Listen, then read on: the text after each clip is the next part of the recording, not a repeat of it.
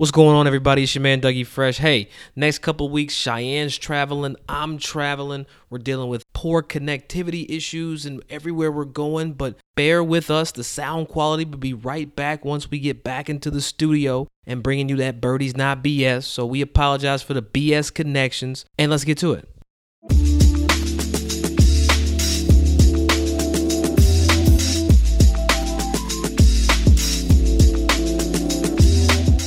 Back at it again. Birdie's Not BS. Shy, what's up, girl? Got my co-homie with me. What's going on? What's up?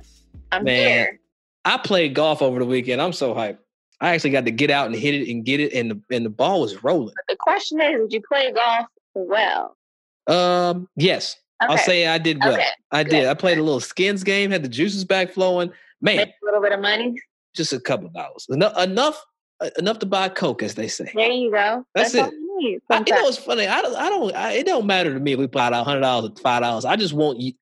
It matters to me. I want whoever else's. I want whoever else's money in my pocket. That's like my end. I don't care what it is. It could be 20. No, I ain't gonna play for 25 cents. But I want your money in my pocket. I don't know about you. That's how I feel. I need enough money to where I can feel it. Like, I can't play for $1. I'm sorry. Oh, I can feel it.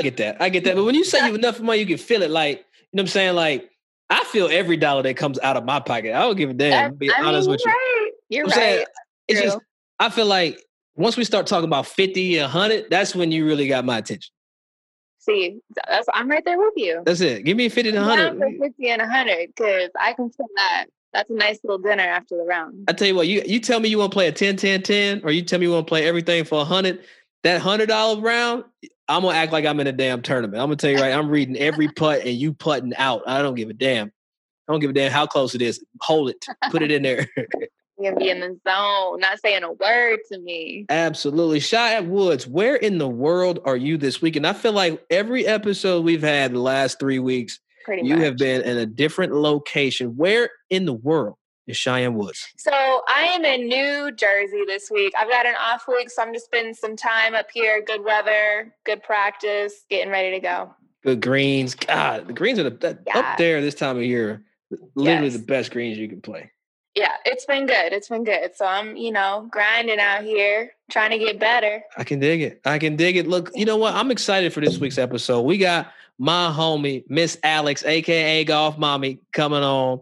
I love everything about her. You know, I like her style. I like her flair, but what I also like is the fact that she's gone from beginner golfer to scratch golfer in relatively a short amount of time. Yeah. I mean, we talk about getting better and how to do it, and she is the one to talk to because we've been playing golf almost our whole life, and she is fairly new still, but has gotten good at a very fast rate. And so I think that's always impressive. So I'm excited to have her on the show. Finally, I'm going to say this a bunch, but finally a woman. Thank you. And a Hispanic woman too, because Alejandra, she's from Mexico. Yes. So happy to have her on as we gear up and celebrate Hispanic Heritage Month. So without further ado, let's get to it. Back at it again, Birdie's Not BS. Doug Smith alongside Cheyenne Woods, as always. And with us, special guest, we got the Golf Mommy in here. Alejandra, what's going on, girl? Hey, Doug. Hey, Cheyenne. I'm doing great. Thank you for having me. So I follow you. I'm a huge follower. I don't know if Cheyenne's followed you yet, but she about to. But I got to ask you, you are like the biggest golf addict. Like, how do you play so much golf, and how did you get good so fast? Well, I'm lucky enough to be a stay-at-home mom, and I get to play a lot of golf because my daughters are teenagers, and lucky for me, they can take care of themselves. So while they're at school, guess what I'm doing? I'm playing golf. So I began golfing when I was 30, and unfortunately, I'm going to give out my age. I began golfing when I was 30, and I've been golfing for 8 years now. 8 years. That's awesome. Yes. Wow. And I'm excited to have you on the show because we don't get many women guests on the show. And so it's so nice to have another woman here, and also to get your perspective of how it was when you did start playing golf. You've been playing golf for 8 years now. What was it like getting into the game? You know, golf has so many negative stigmas and, you know, as a woman, sometimes it is difficult. So what was your experience in just getting into it and being comfortable? And then you have your own style to it too. I've seen your Instagram. You always look cute. So how was that getting into the game? Well, at first it was very difficult because I didn't know anything about golf. I mean, just absolutely nothing.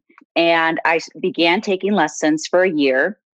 I started with my first swing coach. His name is Jim Delaney, and he's from Southern Highlands. He's the director of golf there.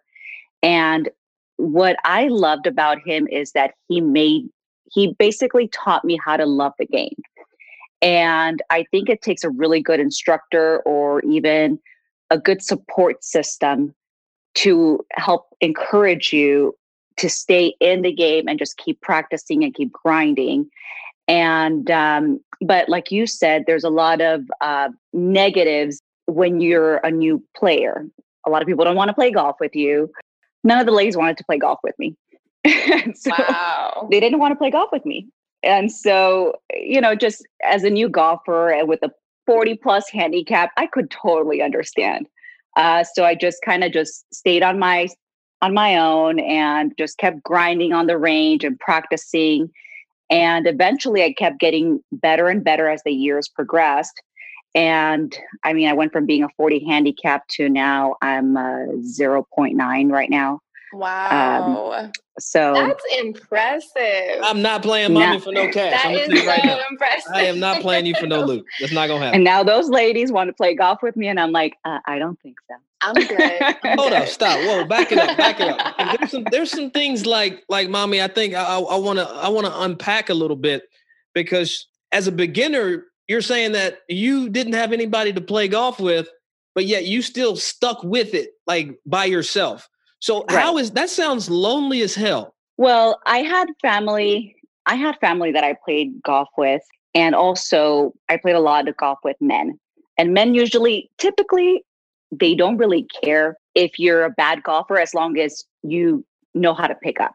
Mm-hmm. You know, if you're going to make a double or a triple, just pick up and keep go to moving. The next hole. Let's go. Yeah. Keep it moving. Exactly. Yeah. I learned through the process that if I just learn how to pick up my ball, then I was not going to irritate other golfers that were better than I was. So a lot of men didn't mind playing with me. And eventually, like I said, I began to play better, and I started doing some tournaments in the ladies group and the ladies league. And it was so funny because I remember my caddy at the time, our goal was to make bogey, because I had a stroke or two strokes. But that's so crazy though, mommy, because yes. We talk about, Cheyenne and I, a couple episodes ago, we talked about adjusting the par to be what's attainable for yes. you. And right, so exactly. It's kind of dope to hear you say like the goal was to make bogey. So was that, did that take pressure off of you at that time to like make a bogey, and like, did you celebrate bogey? Exactly. Celebrate making a bogey. And then if I made a par, it was like a miracle. And if I made a birdie, it was a fluke. That's awesome, though. I love that, because so many people, when they are getting into the game, they are somewhat intimidated because they assume you have to be good fast. Exactly. And you have to know exactly what you're doing. But I love what you said about being able to pick it up, being able to set your expectations of bogey, because that does take a lot of pressure off, and it allows you to have more fun with the game too. Absolutely. I'm just really mystified by it all though too, mommy. Like, you know, you've adjusted the par, because when that golf bug comes and bites you, it grabs onto you. So you absolutely. Caught the bug at a 40 handicap, or did you like, were you ever wanting to quit? No, I never wanted to quit. I think it's just because golf is so challenging. I mean, you're trying to hit this little white ball that's just sitting there. And it's so irritating that it's not moving and you yes. can't hit it. I mean, sometimes you whip it, you shank it, you know, warm burn it. I mean, and you're like, really? It's just sitting there. I mean, it's just, mm-hmm. it's something so simple, but yet so difficult. And I think that's what really motivated me to become better, and just the mental aspect of the game also. I mean, I know a lot of amateurs just go out there and just kind of hit balls wherever they land. But as I kept getting better, I realized, wait, I have to do some course management. There's a lot of thinking behind golf and where you're going to execute your shot. I just love that aspect of the game. But at a 40 handicap, you weren't thinking like that yet. You were just hell thinking no. Like I was having contact, fun. Like so.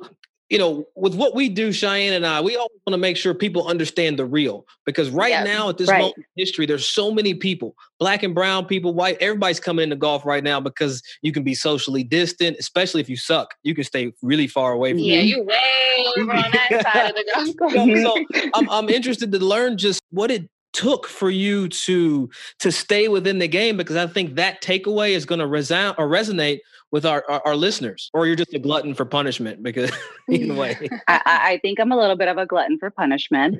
But I love that feeling of competition too. Mm-hmm. And the fact that I could become better. I always think that if men can do something, women can also do it. Or sometimes women can do it better.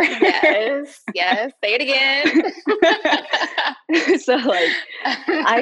So I see things in that perspective as if somebody can do this, I can also do it. I mean, throughout my life, I've had a lot of struggles, and I think it was golf just became something where I can just go out and just breathe the fresh air, something that challenged me to become good at it.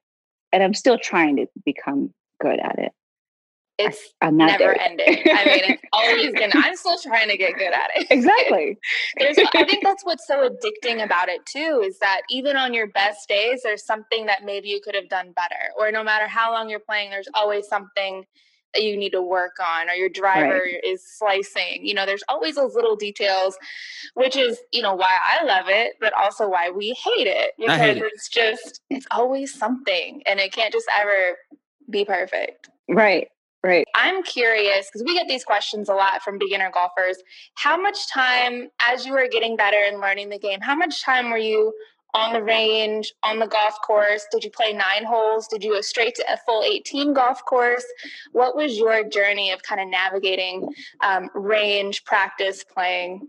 The first year I began on the range and I took lessons for a year. I didn't want to be that type of player that went out to the golf course and held up play. I just decided to stay on the range and just hit balls and practice with my swing coach.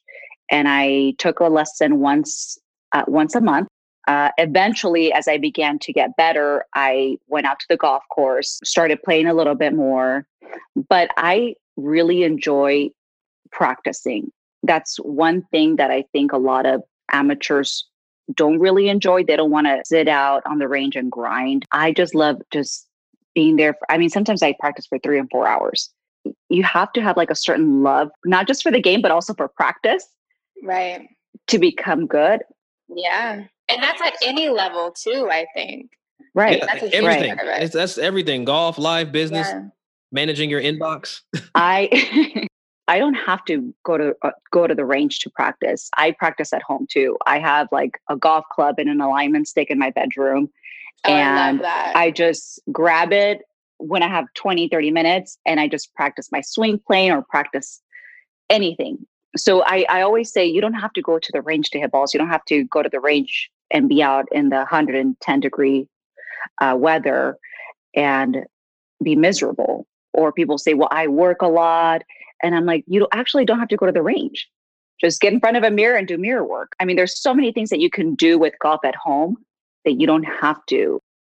It's funny, Sha, talking to mommy, she sounds like a tour player right here, don't she? Like, I know. Go to the range and grind. I'm about to do some mirror work. She's literally hitting every single topic I feel like that we discussed on the podcast. How to get better at home. Right. Do I need to be on the range or on the golf course? How do I speed up play? She is our podcast. That's it.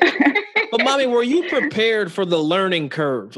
Mentally, when you started this game, were you aware, or did your coach let you know, hey, this is a process? Because you're like the definition of the process, right? You started at 40 handicap. You didn't play golf. You didn't play on the course. You stayed on the range. How did your coach or whomever prepare you for like the curves and the bumps and the, because early on, I'm sure you got knocked down, knocked out, like, because this game will beat you up. Oh, absolutely. And a lot of people will beat you up too.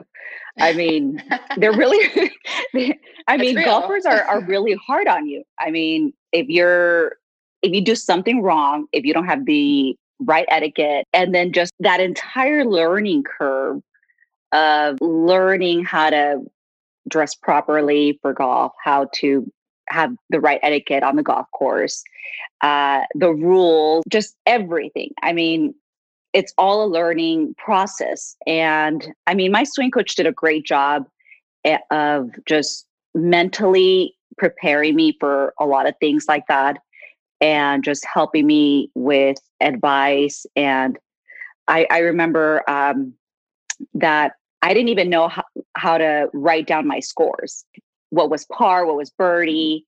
I had to learn the hard way, you know, even when I played in tournaments, and the ladies are the hardest on you. I mean, they are so hard on you, and you know, you step on their line and they're just, you're stepping on my line. Oh yeah, that's death.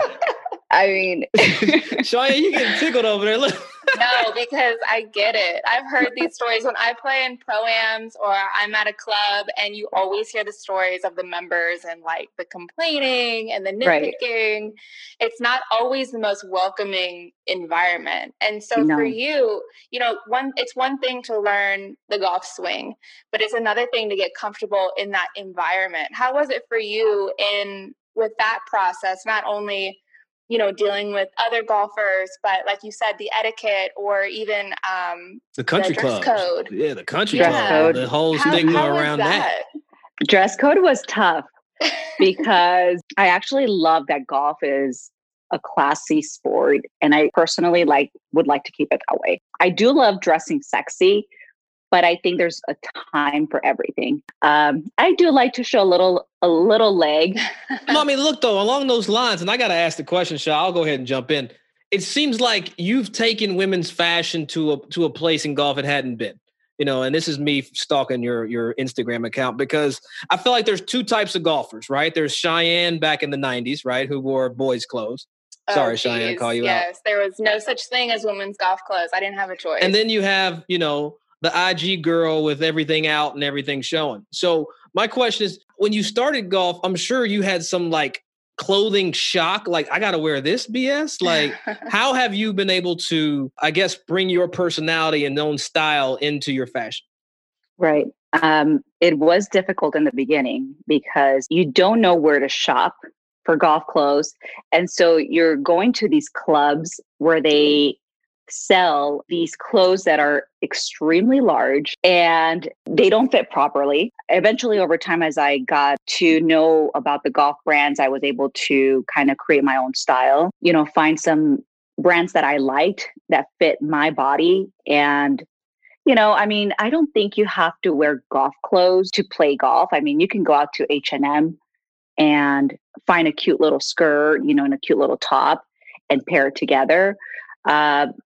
So it doesn't necessarily have to be golf clothes. I'm most comfortable with wearing skirts. I like shorts too, but they don't make them proper. The crotch is a little too tight. Yes. Tell me about it. See, I'm glad I'm not the only one, because I've been playing golf forever, and I've been playing professional golf for like the last 8 years. And I think I've worn a skirt probably 99% of the time, because I cannot find a pair of golf shorts that are comfortable, they fit, they don't ride up, they don't have that awkward crotch. It's a struggle sometimes. We'll just stay over here on this topic. I don't really have much to add here. You know, from where you were to where you are now, like what advice would you give people that are starting golf today? Because it'd be different for me and different to Cheyenne, but kind of like with your experience, I'd love to hear like what you would say first things first would be. I always say to find a professional swing coach. Don't have your significant other or your boyfriend. That's first, right? Like that's just before or after buying your clubs. Like, did you buy clubs first or did you find your pro? You find your pro first. I mean, clubs are really unnecessary when you're a beginner golfer. You know, I mean, boom. That's really awesome. Important because a lot of people go out and buy the best of the best. They've never had a golf lesson before, and you spend all this money and don't know how to use them. Yeah, exactly. I mean, if you're going to buy clubs, buy some $50 clubs. You know, cheap set of 3 clubs. I don't know, pitching wedge, a 7-iron, and a driver. Yeah, that's so good. That's such good advice, though. Like practice, practice, practice. You know, if you can't make it to the range, practice at home, stay with it. At least one lesson. I mean, if you can't afford a swing coach, there are so many pages on social media now that give so many tips. Do you find yourself when you're on the social media and you're looking at different coaches, do you find yourself like looking at like 2 and 3 different coaches, or do you just look at your coach's stuff or a coach that comes, you know, I know your coach comes from the Gankish tree. Shout out to George. Mm-hmm. You know, he loves our pod. Thank you, George. Yes. My swing coach, Jake Gilmer. Your coach, I know Jay comes from that tree, but do you kind of mix? Are you looking at multiple sites and getting multiple tips, or are you kind of keeping it singular? 'Cause that's a rabbit hole. I know. And I know my swing coach, Jake Gilmer, is going to kill me if I say that I'm looking at other coaches, but you're cheating. But I do sometimes like certain drills. When I see a drill, I'm going to try it, you know, or even if I look at Cheyenne's page and I see her doing some drill, I'm like, I'm going to try what she's doing because I love her golf swing. How many things are you working on at one time? Because it can be overwhelming if you're looking at so many pages and then you have a lesson and you're practicing. Mm-hmm. How do you navigate that? Because even for myself, sometimes it is overwhelming when you're trying to work on stuff. Yes, and I am always working on something. I have a tendency to get a little long and across, and I've had several PGA Tour pros tell me to not worry about it because it all just depends on the impact position. And they're like, you get the club right where it needs to be at impact, so don't even worry about it. A lot of the great golfers like John Daly, Angel Jimenez, Jim Furyk, I mean, they all get long and across. And so I'm always trying to improve, kind of make it look like a professional golfer swing. Oh. It's unnecessary because if I can go out there and shoot a really good score over and over and over again, it really doesn't matter how your swing looks. I mean, look at Matthew Wolff. Exactly. You know? I agree. I mean, we get so stuck on making it look pretty and perfect, but at the end of the day, I just want the ball to go in the hole as fast as possible. I don't care what it looks like. That's all I need. You know, we always like to, you know, talk about the BS and the non-BS in golf and in around golf. You know, being a minority in this game, you know, walking some of the tracks that you get to walk, having some of the pass in, you know, has there ever been an instance where either, you know, being a minority had an outcome on your overall experience at a club? Long story short, you have been discriminated against at these rich ass places. That's what I'm trying to say. Absolutely. Get to the point, Zach. Absolutely, I have. And I hate to say it now and mention this country club, but I'm going to do it. So I was in Newport Country Club a couple of years ago. And she's calling out names, Shad. It's about to get good. Yeah. Payback, you know what? That's how it is. Right. And I had my club, Sherwood, called down there. And I was in the area, vacationing, and I had the Ladies Club Championship at Sherwood coming up, and I had Sherwood call Newport Country Club, and they asked if I could use her range, and they said absolutely, she can come whenever she wants. And I went there the first day. They said, of course, go ahead, go and use the range. And I had played a couple of times there, and I have a few friends that are members there. The next week I went again to practice, and I was on the range, and the head pro comes out and he says, you can't use this range. And so I very politely told him that Sherwood had called and cleared it. And I said, I'm so-and-so, and I'm a member here and here and here. And I played here and I, you know, and he says, well, you still can't use the range. and there was nobody on the range. And I was dressed. Wow. I was dressed appropriately because I've played golf there, and, you know, they have a really strict dress code. And he says, well, you still can't use the range. And I'm like, okay. And so he's like, can I grab your golf bag? And I says, don't touch it. Damn. And typically once someone is rude and you can't really talk any sense into them, I just, my Latina side comes out. Gave Newport Beach Country Club a shout out on my Instagram and blasted them and told them I didn't appreciate it. And then they called my club back and they says, oh, have her come back and we're apologize. No, we ain't going back. I said, I ain't going back. Okay. Never. And so, wow. That's horrible. I mean, but it happens, you know, I mean, you're walking around in these clubs and everybody is Caucasian and you're brown and they look at you like, wait, where did she come from? You know, what are you doing here? Yeah. You feel the eyes that watch you when you come. I'm sure your own clubs are a little bit, you know, more, you know, well, they're going mommy ass walking down to the range. But like when you go like to, you know, any other clubs where it's not your home club, I'm sure you feel the music stops. Absolutely. And the eyes. And I've been lucky enough to play some really beautiful country clubs, and I've gone to the Hamptons and played some of the top golf courses out there. And you know, I'm typically the only brown girl walking around, and I don't mind it. I love it. I'm proud of my heritage and proud of who I am. And, I let my clubs do the talking. Exactly. Let them stare. That's the best way to counteract anything. Cause as soon as they hear that whoosh, and that ball's flying, they can't say shit. Like they just looking at, well, who is that? Yeah. And now you're their best friend. Like, oh, exactly. You know? Did you used to play in college? I'm like, no, I just kind of started golf. So modest. Mommy, how do the people find your own Instagram so they can be a part of your journey? Golf mommy underscore. Mommy. That's it. Y'all here with us. Hey, you know what? Cheyenne and I are gonna come out there at some point. We're gonna play some G. Yes. Yeah, we're gonna make it. We're gonna get Melissa involved, and we're gonna go out there and do it. We can have a little match going or something. Absolutely. But if she comes around, like Girls Against Doug. Yes. That's not fair. Look, he already knows he can't beat us. You know what? Challenge accepted. There we go. Challenge accepted. I'll take that. Mommy, thank you so much for spending a little time with us here on Birdies Not BS. We wish you all the best in your upcoming championships and your debut appearance on the Cactus Tour. Yeah. What is that? Hopefully soon. Are you doing that?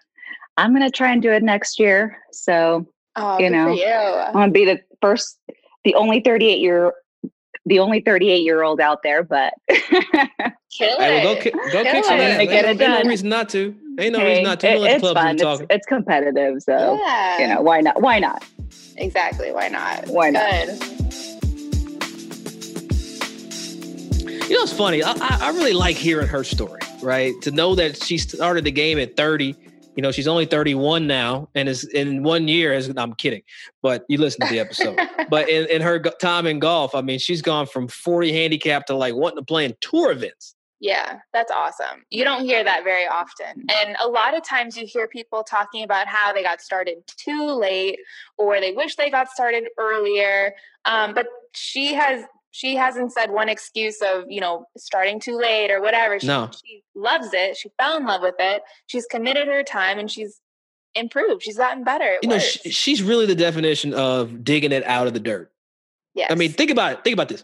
She took a whole year, regardless of what year. Doesn't matter. She took a whole year of golf and just hit balls. Like, didn't go to the course. She just hit golf balls. Yes. Like that's digging it out of the dirt. Yeah, starting from scratch. Like, imagine if you committed yourself to doing one thing for a year, like limiting yourself, focusing on one thing for a whole year. I might be fluent in Spanish if I did that. Well, if I could just focus on 4 hours of Spanish a day. You do have someone living in your house that speaks Spanish, your wife. She doesn't help me with my Spanish at all. Every time I try to speak in Spanish, she tells me how like wrong I am and I get corrected. So I just default to like not using it at all. Nada más. But no, like, you know what I find interesting though? you know, and thank you, Mommy, for coming on and sharing your story with us, is although she has been a part of country clubs and the country club culture, that there's still hurdles that she's had to overcome just to do what she loves to do. You know, and I think regardless of the block you come from or the clubhouse you come from, as a minority in this game, there are still going to be hurdles and things that you have to jump that our counterparts don't.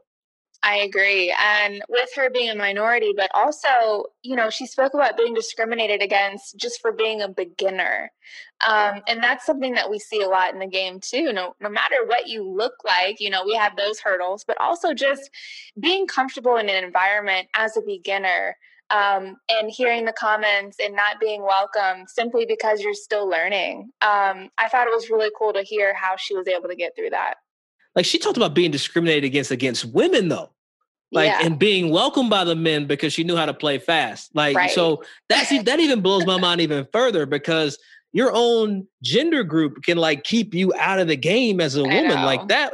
You might have to start a sometimes foundation or something. Sometimes is a little backwards. Sometimes we got things all wrong. We gotta stick together a little bit more and be supportive of each other, because we know this game is hard. Yeah, we're all out here just trying to get better. So let's just try to support each other. Yeah, but again, that boy phase you went through in the '90s. You know, it's nice to hear that women's golf fashion has evolved to where you can be a little bit more fashionable and sleek and sexy and so all those adjectives that you can be.